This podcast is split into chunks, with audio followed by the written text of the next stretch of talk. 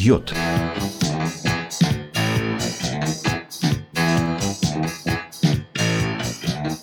Тысяча девятьсот семьдесят седьмой год. Моя детская страсть к взрывчатым веществам соединилась в средней школе с уроками химии и расцвела пышным цветом.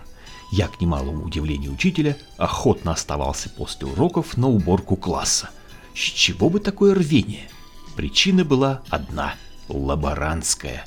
Там содержимое различных пузырьков и баночек перекочевывало ко мне в портфель, а иногда даже в карман – Думаю, что учительнице химии надо было бы самой выдавать мне эти ингредиенты как награду за учебу, ведь благодаря поставленным перед собой задачам я выучил понятие малярной массы и освоил таблицу Менделеева.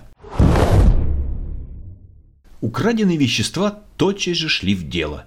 Вечерний двор моего дома сотрясали взрывы, выстрелы и звуки рикошетов.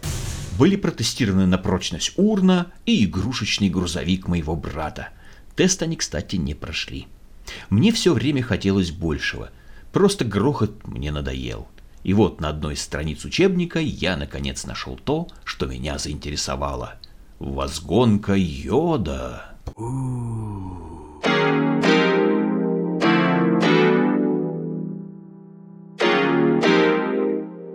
Если порошок алюминия смешать с кристаллическим йодом, ничего не произойдет.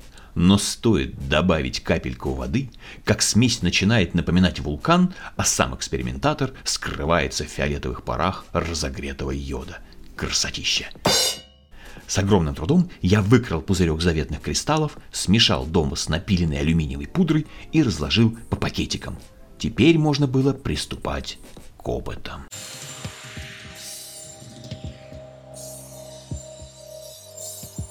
Первым под руку подвернулся мой братик. Сидя в ванной, он через закрытую дверь попросил принести ему игрушечный кораблик.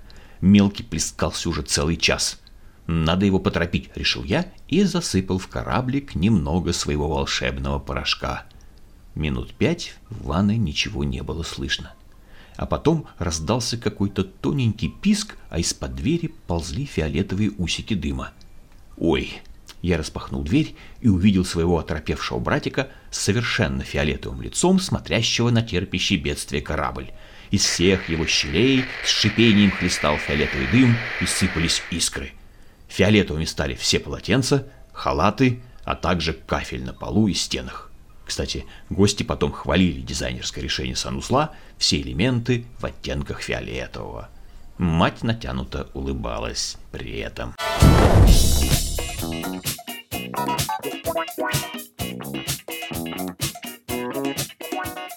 Что ж, в работе экспериментатора эксцессы случаются.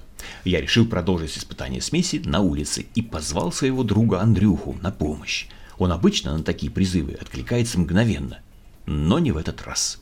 Оказывается, злющая школьная уборщица нажаловалась его маме, что, дескать, Андрюха сломал ей какой-то цветок, и моего друга наказали, запретив два дня гулять.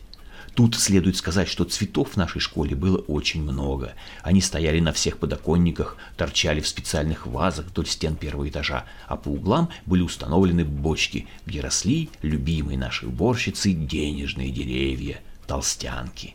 Она свято верила, что они принесут ей надбавку к зарплате, и яростно охраняла их от бегающей туда-сюда детворы.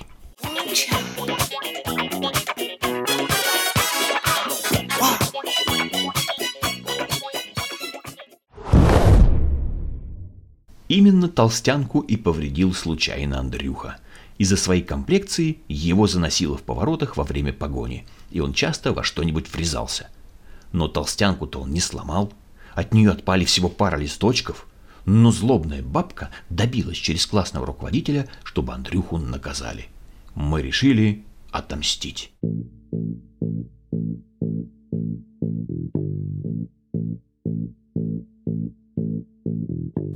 Друзьями было предложено много неинтеллигентных способов разобраться с уборщицей, но я предложил научный метод.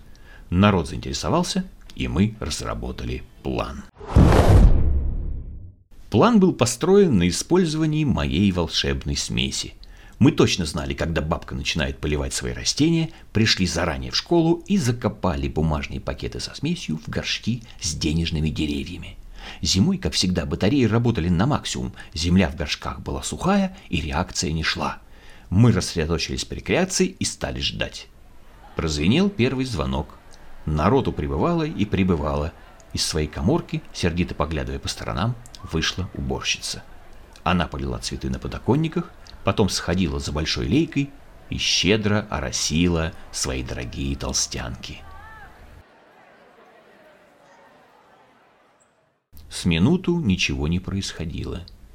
Потом из горшков стали доноситься какие-то странные звуки, земля в них зашевелилась и стала подниматься.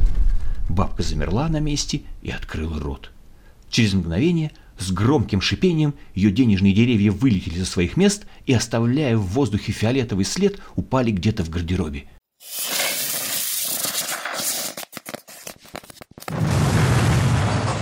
Из горшков хлестало фиолетовое пламя, вокруг стоял крик и ор, бегали завучи, а в дверях своего кабинета тихо сползала вниз наша директриса. Хм, что и говорить, научный подход самый эффективный в вопросах мести. Кстати, живучие толстянки в итоге не пострадали. Они были водружены в свои горшки и, кажется, стали еще мощнее.